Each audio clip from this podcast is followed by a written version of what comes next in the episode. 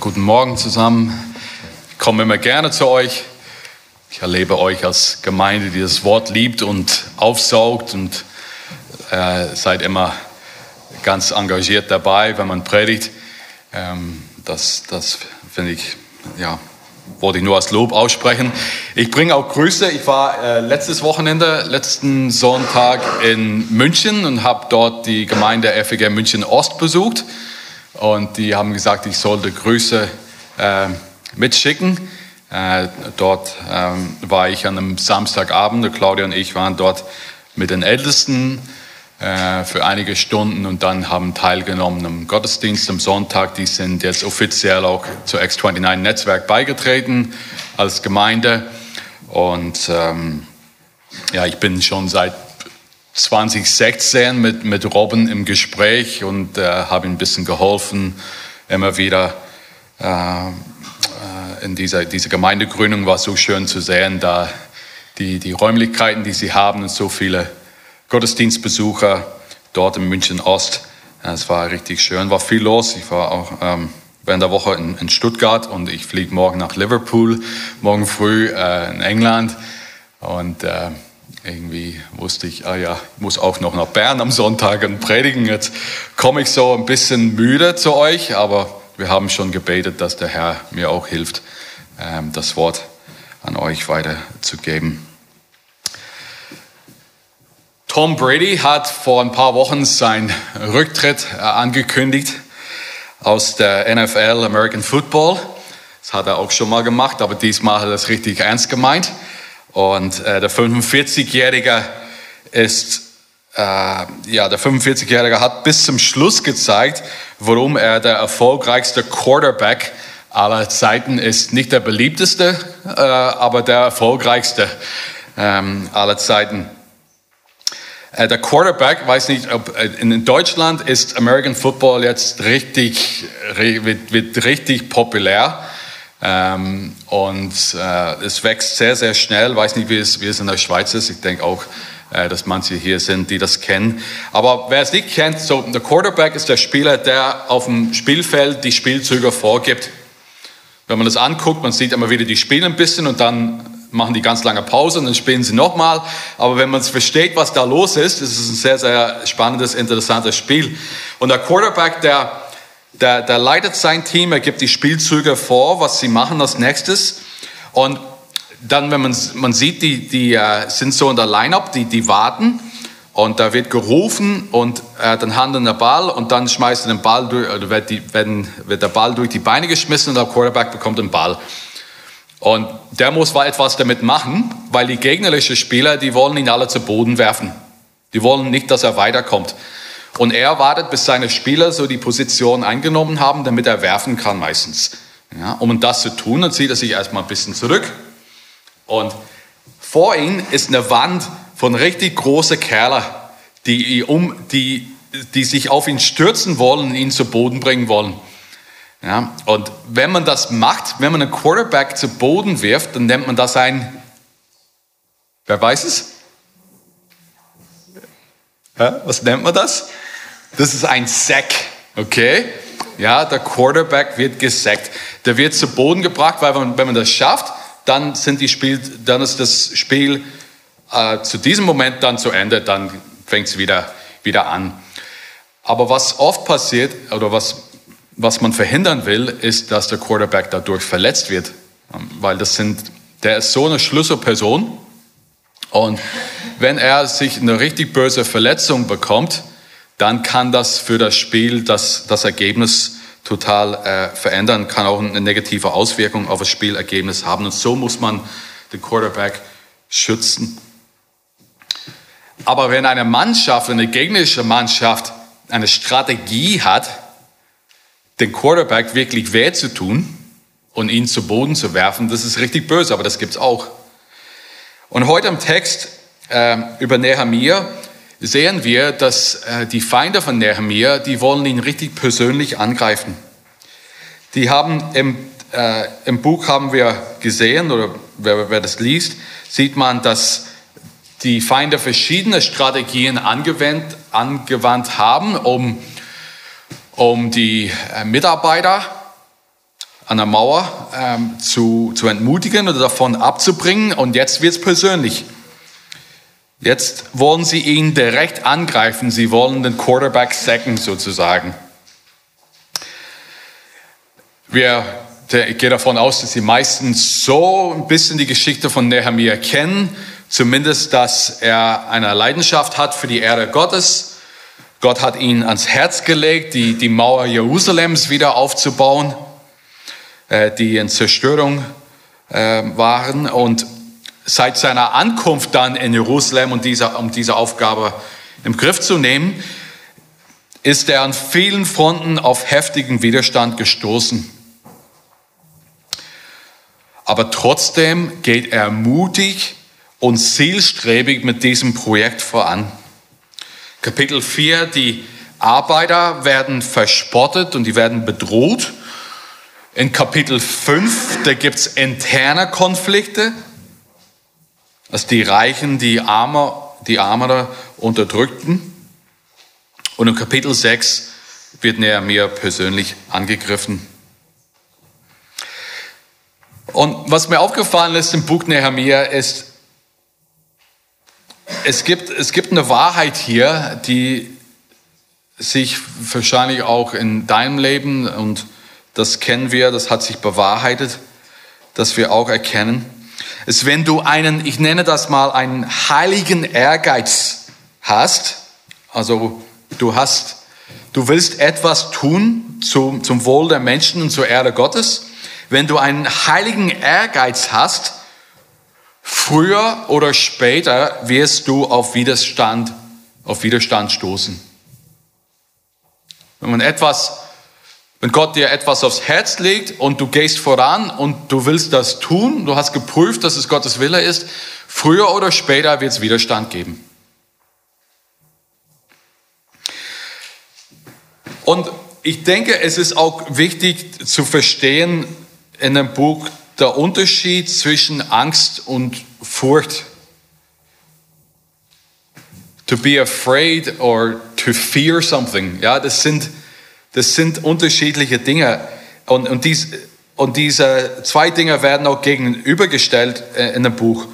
Angst und Furcht. Die Feinde, die wollen ihn Angst einjagen, damit, ja, damit die aufhören, damit sie nicht durchhalten, damit sie aufgeben. Also lass uns das kurz mal angucken. In Kapitel 6, Vers 9. Denn sie alle wollten uns furchtsam machen und dachten, ihre Hände werden schon ablassen von dem Werk und es wird nicht vollendet werden. Nun aber stärke du meine Hände.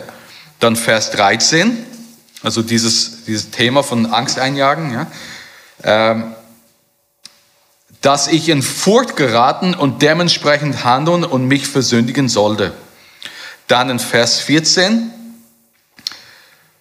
und die anderen Propheten, die mir Furcht einjagen wollten, Vers 19, sie redeten auch von seinen guten Werken vor mir und hinterbrachten ihm meine Worte und Tobia sandte Briefe, um mir Furcht einzujagen. Also wir sehen, diese Strategie da ist ganz klar. Wenn wir ihn Furcht einjagen können, dann, dann hört er auf. Dann haben wir unser Ziel erreicht. Das haben sie gedacht.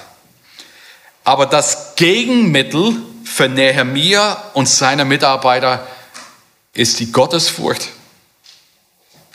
Wie funktioniert das?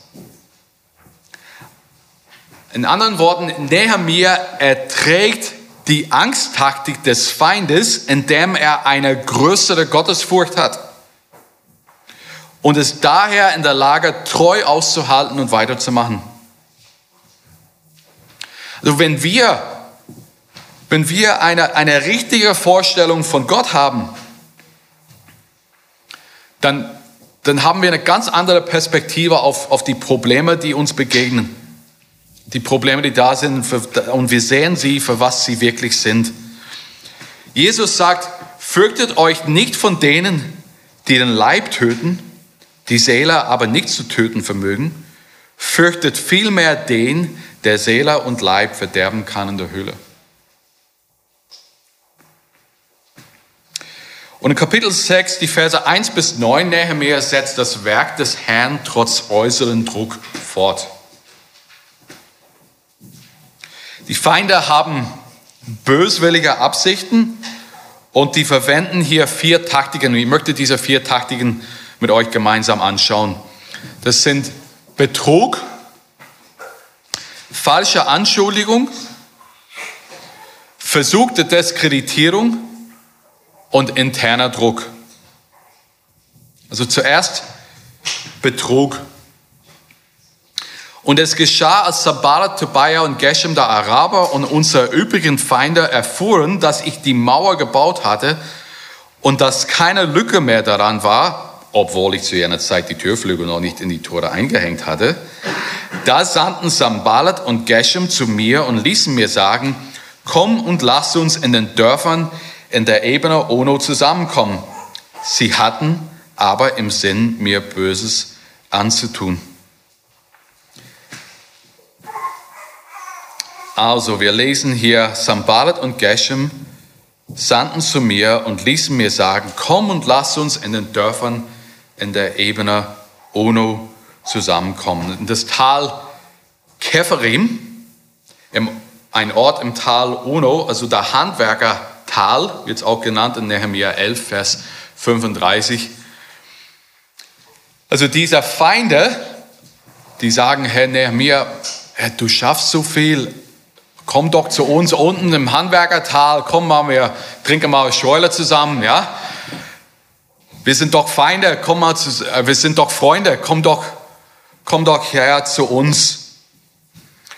Und Nehemiah, weiß nicht, ob er das getan hat, aber überlegt sich, hey, ich soll mal runtergehen im Tal, oh no, soll ich das machen? Oh, oh no, oh. soll ich das machen? Oh no, oh no. Nein, nein, nein. Keine gute Idee. Die Bibel sagt uns, die Furcht des Herrn ist der Anfang der Erkenntnis. Und Nehemiah hat Weisheit und er hat Einsichten, er hat Unterscheidungsvermögen. Und er erkennt in Vers 2, sie hatten aber vor, mir etwas anzutun.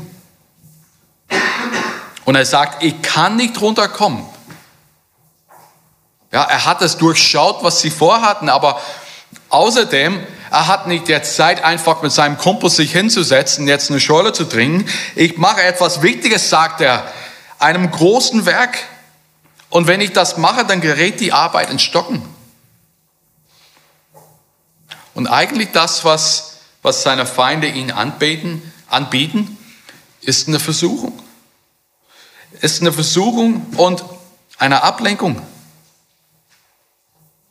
Und er sagt Nein zur Versuchung und er sagt Nein zur Ablenkung. Und dann möchte ich euch ermutigen, auch äh, die jungen Leute unter uns, ja, ähm, ihr, ihr habt doch biblische Überzeugungen.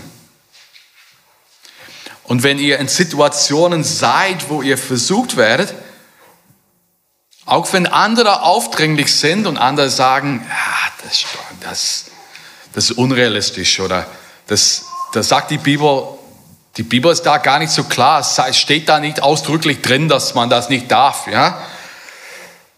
Solche Sachen, wenn andere aufdringlich sind, gebt nicht auf, haltet Kurs, bleib dran, bleib fest in deine Überzeugungen. Nehemiah kannte die Gnade Gottes, die ihn half, Nein zur Gottlosigkeit zu sagen. Und er lebte im Glauben an einen großen Gott, der ihm einen großen Auftrag gegeben hat. Denn die Gnade Gottes ist erschienen, die heilbringend ist für alle Menschen. Sie nimmt uns in Zucht, damit wir die Gottlosigkeit und die weltlichen Begierden verleugnen und besonnen und gerecht und gottesfürchtig leben in der jetzigen Weltzeit. Titus 2, die Verse 11 und 12. Und manchmal muss man Nein sagen und sich nicht von der Zustimmung anderer versklaven lassen, weil wir uns auf, auf Gottes Mission konzentrieren müssen, die er uns gegeben hat. Und wir müssen aus Überzeugung leben und nicht aus Schuld zu leben Und das ist ganz praktisch im Leben, im Alltag. Das bedeutet, ich entscheide nicht nach dem, was meine Freunde gefallen oder was meine Arbeitskollegen hören wollen. Ich habe ich hab ein Raster, ich habe ich hab bei mir selber Überzeugungen und ich sage, nein, ich mache da nicht mit. Ich mache das nicht, weil ich glaube was anderes. Ich habe Überzeugungen und das heißt, ich bin auf Gott fokussiert und ich bin nicht auf, auf den Menschen fokussiert und was die von mir halten. Aber Petrus und die Aposteln antworteten und sprach, man muss Gott mehr gehorchen als den Menschen. Apostelgeschichte 5,29. Man muss Gott mehr gehorchen als den Menschen. Und Nehemiah, und vielleicht ist es bei dir auf der Arbeit, ich weiß nicht, äh, was da für Druck ist, aber du siehst hier bei Nehemiah in Vers 4, sagten die viermal haben sie das getan und dann noch ein fünftes Mal. Und trotz wiederholtem Druck bleibt er entschlossen und er gab die gleiche Nein-Antwort. Ja, also es wundert mich, dass er nicht gesagt hat, was verstehst du nicht? Nein von dem Wort. Ja, es ist ein Wort. Was, was verstehst du nicht? Ich komme nicht runter. Nehemiah ließ sich nicht täuschen. Er geht mutig und zielstrebig mit dem Projekt voran. Das war Betrug. Das hat nicht funktioniert. Dann haben sie falsche Anschuldigungen probiert. Die Verse 5 bis 9. Vers 5, da ließ mir Sanballat zum fünften Mal das Gleiche durch seinen Diener sagen. Der kam mit einem offenen Brief in der Hand, darin stand geschrieben, unter den Völkern verlautet und Gasmus sagt, dass du mitsamt den Juden einen Aufstand vorhast. Darum würdest du die Mauer bauen und du wolltest ihr König sein, so sagt man. Und du hättest dir auch Propheten bestellt, die von dir in Jerusalem ausrufen und sagen sollen, er ist König von Juda. Nun wird der König diese Gerüchte hören, darum komm, wir wollen miteinander beraten. Hier kommt eine neue Taktik ins Spiel. Aber Sanballat, Sanballat tat immer noch, als sei er Nehemias Freund. Und so in einem Brief trug er Nehemia ein angebliches Gerücht zu, dass dieser Vorhaber, König von Juda zu werden und sich gegen den persischen König aufzulehnen. Und Sanballat sagte, er wollte Nehemiah helfen, Ärger mit dem König zu vermeiden und riet ihn mit ihm zusammen, die Angelegenheit zu besprechen. Es wird berichtet. Ja? Also man sieht hier eine ganz böse Taktik. Da wird was ausgedacht und wird Nehemiah nahegelegt. Du, Junger, hör mal zu, wir sind doch deine Freunde, du hast jetzt ein Riesenproblem. Es wird so geredet, und wenn der König das mitkriegt, dann hast du, dann hast du große Probleme. So, deswegen, weil ich dein Freund bin, habe ich dir das gesagt. Und komm doch jetzt zu mir und ich helfe dir mal eine gute Lösung zu finden zu dieses Problem. Aber es sind alles Lügen. Es ist alles erfunden. Und diese angeblichen Freunde sind eigentlich Wölfe in Schafspelz. Jesus sagt, glücklich seid ihr, wenn ihr, wenn sie euch schmähen und verfolgen und lügnerisch jegliches böse Wort gegen euch reden, um meinetwillen. Manchmal sagen andere Menschen Dinge über uns, die einfach nicht stimmen. Das sind einfach böse.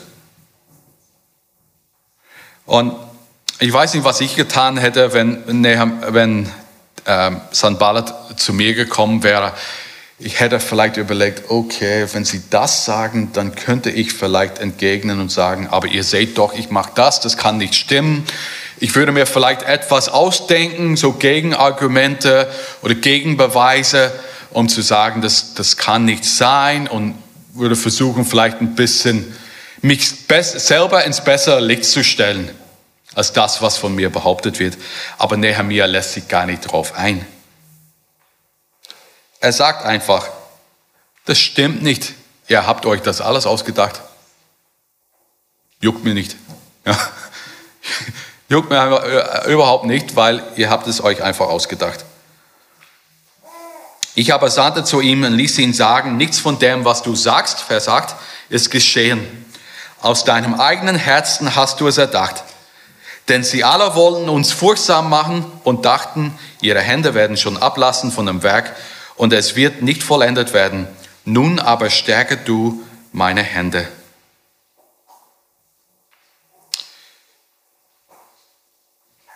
Nehemiah verneint es und er betet, Herr, stärke du meine Hände. Also wir sehen, dass eine gewisse cool sein da, ja, dass er sagt, das habt ihr euch ausgedacht. Ja, lasst mich in Ruhe, ich mache die Arbeit weiter. Aber auf der anderen Seite spürt er auch schon diesen Druck, weil er sagt, Herr, stärke du meine Hände.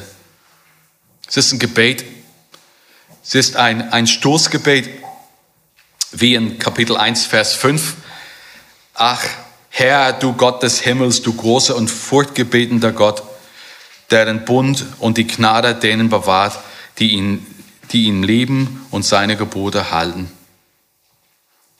Und auch wir können im Alltag auch Stoßgebete nach oben schicken, egal wo wir sind, mitten im Gespräch, in der Hitze des Gefechtes beten, in Versuchung beten, Herr, stärke mich.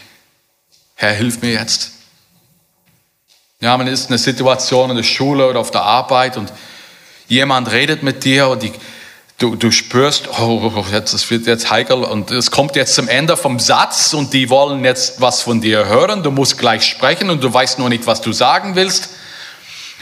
Und einfach, ohne die Augen zuzumachen, einfach zu sagen innerlich, Herr, hilf mir. Hilf mir, das Richtige zu tun. Hilf mir jetzt treu zu meiner Überzeugung zu bleiben.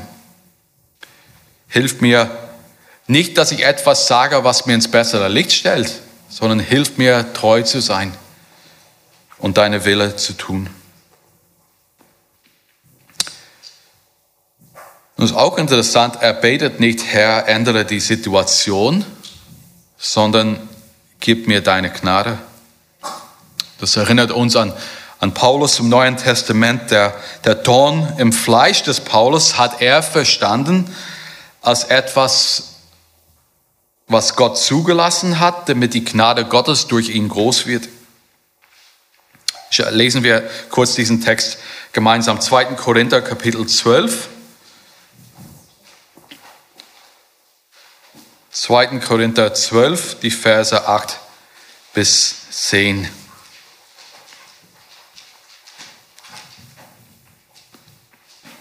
Vers 8. Seinetwegen habe ich dreimal den Herrn gebeten, dass er von mir ablassen soll. Er hat zu mir gesagt, lass dir meine Gnade genügen, denn meine Kraft wird in der Schwachheit vollkommen. Darum will ich mich am liebsten vielmehr meiner Schwachheit rühmen, damit die Kraft des Christus bei mir wohne. Darum habe ich Wohlgefallen an Schwachheiten, an Misshandlungen, an Nöten, an Verfolgungen, an Ängsten um des Christus willen. Denn wenn ich schwach bin, dann bin ich stark. Was für eine wunderbare Haltung und Perspektive zu haben. Nehemiah, der ließ sich nicht durch Anschuldigungen von der Arbeit abbringen. Er geht mutig und zielstrebig mit dem Projekt voran. Und dann kommt eine dritte Versuchung oder eine dritte Strategie, sage ich vielmehr, Versuch der Diskreditierung. Oder man könnte es auch beschreiben als eine religiöse Verschwörung. Versuch der Diskreditierung. Vers 10. Und ich kam in das Haus Schemaias, des Sohnes Delaias, des Sohnes Metabels. Der hatte sich eingeschlossen und sprach, wir wollen zusammenkommen im Haus Gottes, im Inneren des Tempels und die Türflügel des Tempels schließen. Denn sie werden kommen, um dich umzubringen, und zwar werden sie bei Nacht kommen, um dich umzubringen. Ja, so heuerte man hier falsche Propheten an, die ihn zum Sündigen verleiten sollten, um Gottes Missfallen auf ihn zu lenken. Aber die Bibel sagt uns, die Furcht des Herrn ist der Anfang der Weisheit. Und Nehemiah erkannt sofort, dass dies kein Wort vom Herrn ist. Wie konnte er so sicher sein? Weil er mit Gottes Wort vertraut war. Nehemiah wusste, dass nur der Priester den heiligen Ort betreten durfte. Und das 4. Mose 18, Vers 7 sagt, dass jeder andere, der dort eintritt, getötet werden soll. Manchmal wollen Leute uns überzeugen, dass etwas eine gute Idee ist. Vielleicht hört sich die Idee recht fromm an. Oder es wird argumentiert, dass es in der Bibel nicht verboten wird. Aber diese Lügen sind so alt wie die Schlange im Garten Eden. Und wer Gottes Wort regelmäßig liest und sein Leben danach führt, wird, wird wissen, was richtig und falsch ist. Und so, Nehemiah weiß sofort, ja, dass es diesen Vorschlag, diese Einladung, im Tempel zu gehen, es wird behauptet, es kommt von Gott. Jemand sagt, ja, er, er weiß, es ist Gottes Wille, Gott möchte das. Aber Nehemiah sagt, kann nicht sein. Das ist gegen Gottes Wort. Er weiß, wenn er da hingeht im Tempel, erstens, die, die Arbeit wird angehalten und zweitens würde Nehemiah gegen die Schrift handeln. Und genau das wollen seine Feinde.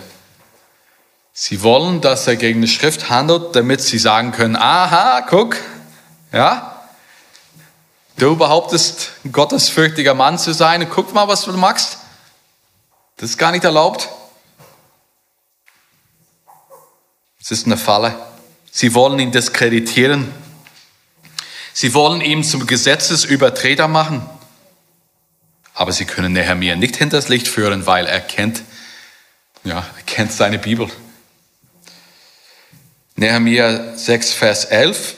Ich aber sprach, sollte ein Mann wie ich flehen? Und wie könnte ein Mann wie ich in den Tempel gehen und am Leben bleiben? Ich werde nicht hineingehen, denn siehe, ich merke wohl nicht, siehe, ich merkte wohl nicht, und siehe, was? Dann, dann siehe, ich merkte wohl, nicht Gott hatte ihn gesandt, ja, sondern er sprach diese Weissagung über mich, weil Tobia und Sambalat ihn abgeworben hatten.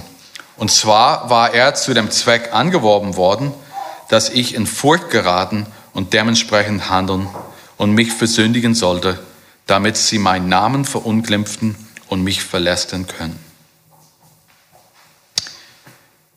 Wir werden nachher das Lied singen, nur Gnade Gottes. Und das steht, glaube ich, in zweiter Strophe. Die Gnade hat mich Furcht gelehrt und auch von Furcht befreit. Ja, die Gnade hat mich Furcht gelehrt und auch von Furcht befreit, seitdem ich mich zu Gott bekehrt bis hin zur Herrlichkeit. Nehemiah hat eine heilige Gottesfurcht. Und diese, diese heilige Furcht befähigt Menschen, Gottes Autorität zu respektieren, seine Geboten zu gehorchen und alles Böse zu hassen und zu meiden. Also wenn ich Gott sehe in seiner Herrlichkeit, wie groß er ist und wie heilig er ist, dann, dann möchte ich nicht sündigen, weil, weil ich sehe, wie groß er ist. Ja, ich, ich will, ich, ich habe so einen Respekt, ich habe so eine Gottesfurcht.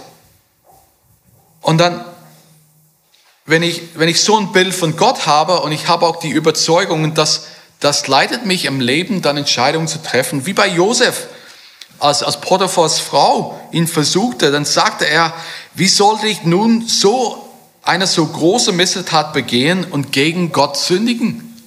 Wie kann ich sowas machen? Gegen Gott sündigen? Oder denken wir an die hebräische Hebammen. Die haben einen Befehl bekommen, die kleinen Jungen zu töten, aber die haben es nicht gemacht. Warum?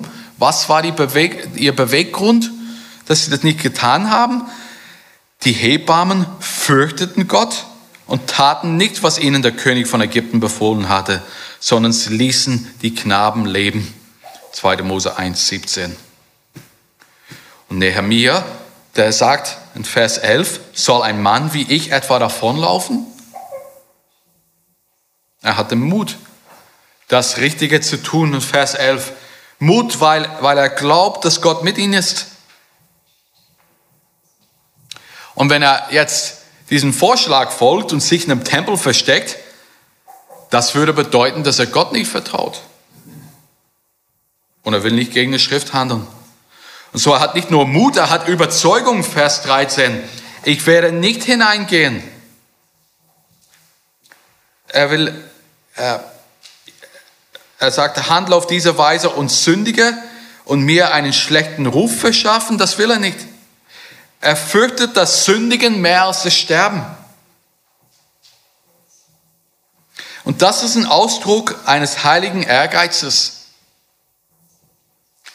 Er hat mehr Angst davor, Gott zu beleidigen, zu beleidigen, als bei Menschen unpopulär zu sein oder Menschen zu beleidigen.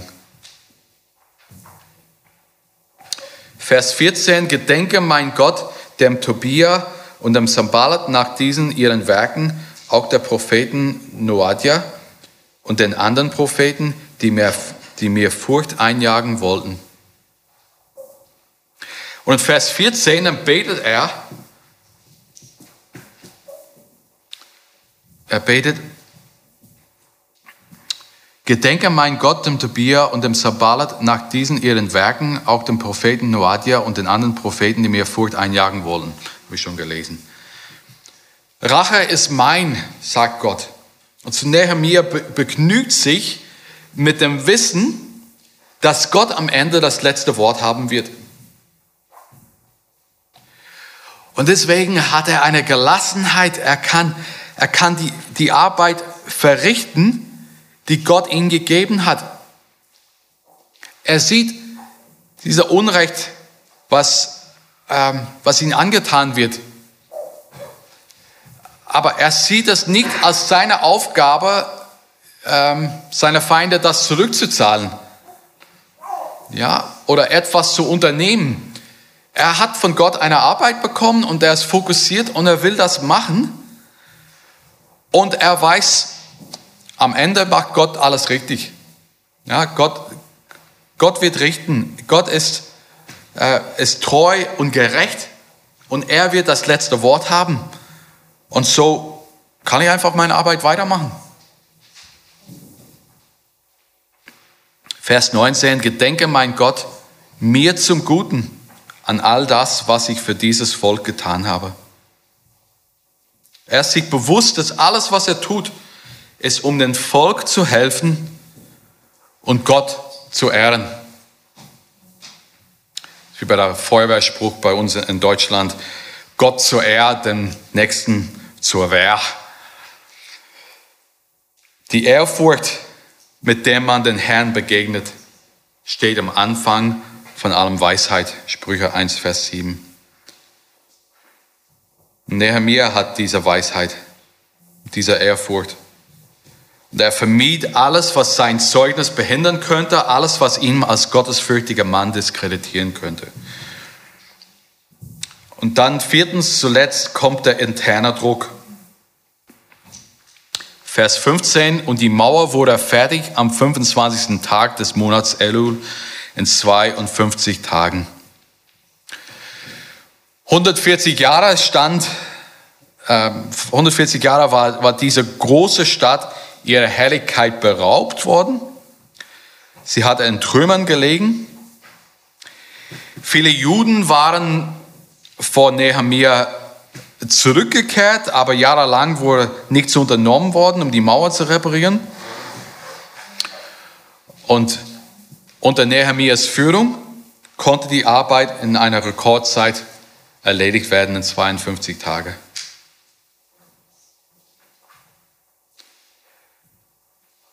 Dann könnte man meinen, die Arbeit ist fertig, jetzt könnten die Feinde endlich mal Nehemia in Ruhe lassen Ja, jetzt, jetzt, ist es, jetzt ist die Arbeit fertig, jetzt was bringt es jetzt? Okay, da hat es gemacht, dann lassen wir den Kerl in Ruhe, suchen wir ein anderes Opfer. Aber nein, die bleiben dran, der Druck bleibt bestehen. Und wir wissen auch aus unserem Glaubensleben, dass nach Siegen kommen oft Versuchungen oder wir sind dann besonders anfällig für Versuchungen. Vers 16, es geschah, als all unsere Feinde dies hörten und alle Heiden rings um uns her das sahen, da entfiel ihnen aller Mut, denn sie erkannten, dass dieses Werk von unserem Gott getan worden war. Auch ließen zu jener Zeit die Vornehmsten in Juda viele Briefe von Tobia abgehen und auch von Tobia gelangten solche zu ihnen. Denn es waren viele in Juda, die mit ihm verschworen waren, weil er der Schwiegersohn Shekanias, des Sohnes Arax war, und sein Sohn Johanan, die Tochter Meschulams, des Sohnes Berechas, zur Frau genommen hatte. Sie redeten auch von seinen guten Werken vor mir und hinterbrachten ihn, ihm meine Worte, und Tobias sandte Briefe, um mir Furcht einzujagen. Also erstmal müssen wir sagen, Vers 16, die Feinde waren richtig beeindruckt von dieser Leistung 52 Tage, nicht schlecht. Wahnsinn, was sie da geleistet haben. Denn sie erkannten, dass dieses Werk von unserem Gott getan worden war. Was für ein Zeugnis war das für die Feinde auch? Ich finde das auch, das sind auch wunderbare Erlebnisse in unserem Glaubensleben. Ähm, wenn wir vielleicht äh, etwas vornehmen oder für etwas beten und, und wir, wir arbeiten schon dran, aber am Ende, wenn, wenn das Gebet geantwortet wird oder, oder wenn, äh, wenn das Projekt fertig ist, Situationen, wo wir zurückstellen müssen und sagen, das hat Gott getan. Das war ich nicht. Ich habe zwar ein bisschen was getan, aber ohne dass Gott gewirkt hätte, hätten wir das nie erreicht, was wir jetzt haben.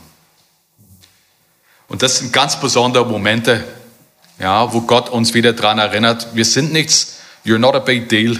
Ja, also wir müssen wirklich äh, wieder daran erinnert werden, dass wir nur Arbeiter sind in, in Gottes Ackerfeld und er, ähm, er führt seine Pläne durch.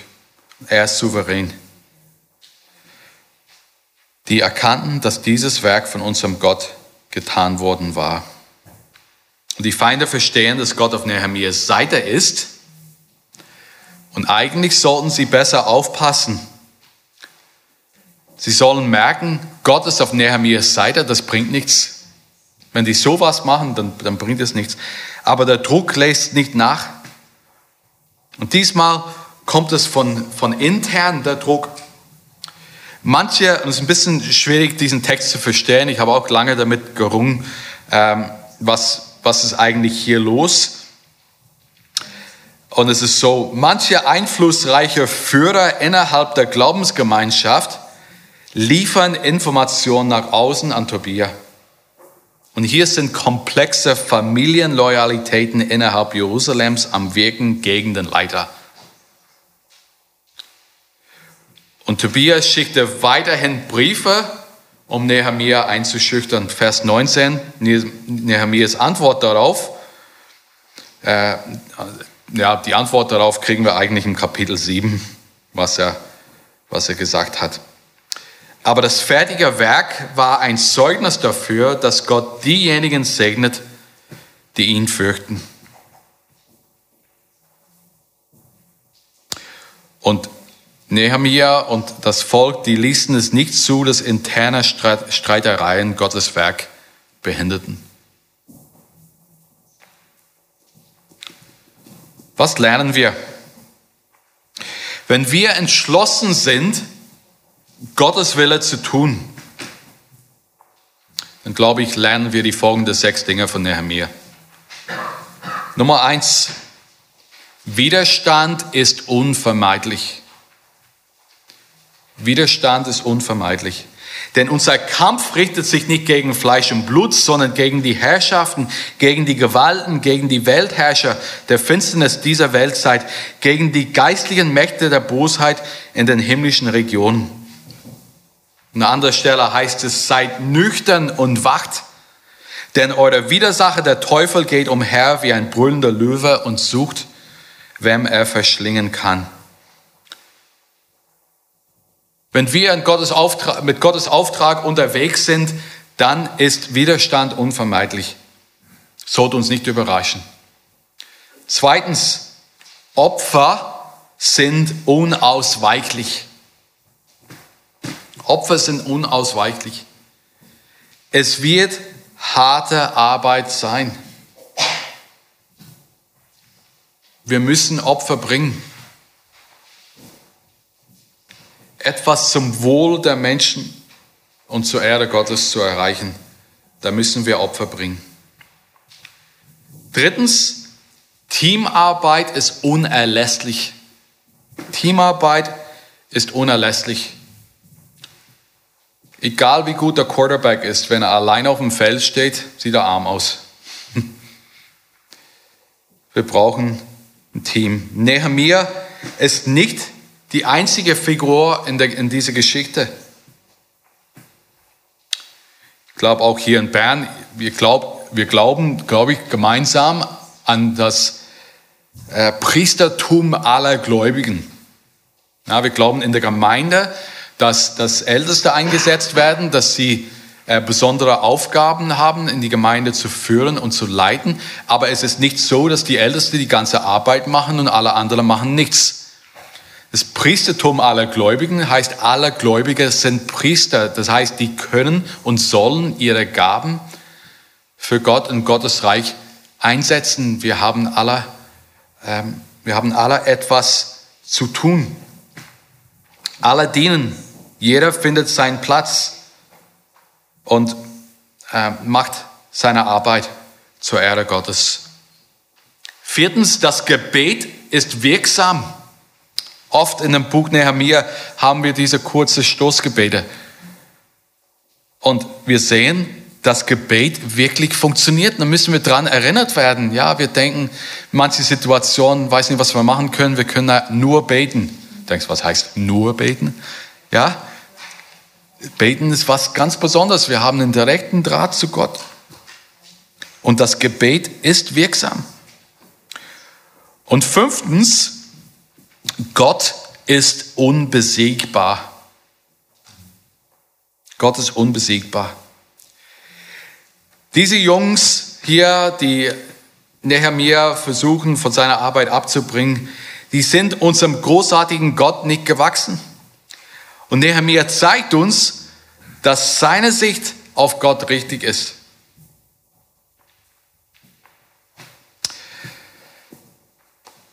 Er hat viel Opposition, viel Widerstand erlebt. Aber unser Herr Jesus Christus, der wusste auch über Opposition. Herodes wollte ihn töten. Leute beschuldigten Jesus, die Werk des Teufels zu tun. Sie haben ihn offen verleumdet. Die haben ihn zu Unrecht belastet.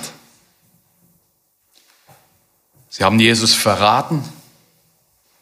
Seine engsten Freunde haben ihn verraten. Die haben ihn am Kreuz hingerichtet. Jesus hat keine Mauer fertiggestellt, aber er hat das Werk vollendet, zu dem Gott ihn gesandt hatte. Weil er starb am Kreuz und ist von dem Tod wieder auferstanden. Und er hat unsere größte Angst gelindert, unseren größten Feind vernichtet, den Tod. Und der einzige Weg, die Angst vor dem Tod zu lindern, ist auf Jesus zu vertrauen. Jesus, der an deiner Stelle gestorben ist, und darin finden wir unsere Kraft inmitten von Ängsten und Widerständen. Und in Hebräer 12, Vers 3 lesen wir, gedenkt an den, der so viel Widerspruch gegen sich von den Sündern erduldet hat, damit ihr nicht matt werdet und den Mut nicht sinken lässt, sinken lasst. Amen. Lass uns beten.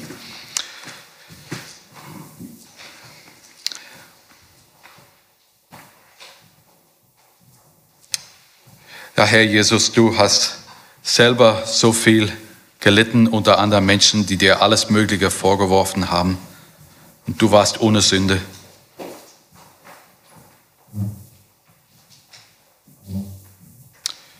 Und so bitten wir für uns, Herr, dass du uns hilfst im Glaubensleben, dass wir nicht matt werden, dass wir den Mut nicht verlieren auch wenn der Druck groß ist und von allen Seiten kommt. Herr, wir leben noch in Gnadezeiten. Du führst Menschen immer noch zum Glauben an dir. Und so wollen wir treu sein. Du hast uns gesagt, geht hin in aller Welt und verkündigt das Evangelium, machet zu Jünger, taufet, lehret. Und das wollen wir tun. Hilf uns, Herr, dran zu bleiben. Und Herr, gib uns diese Momente, wo wir zurücktreten müssen und sagen, das war nicht unser Tun, das hat unser Gott getan. Verherrliche dein Name in unserer Mitte, das bitten wir in deinem Namen. Amen.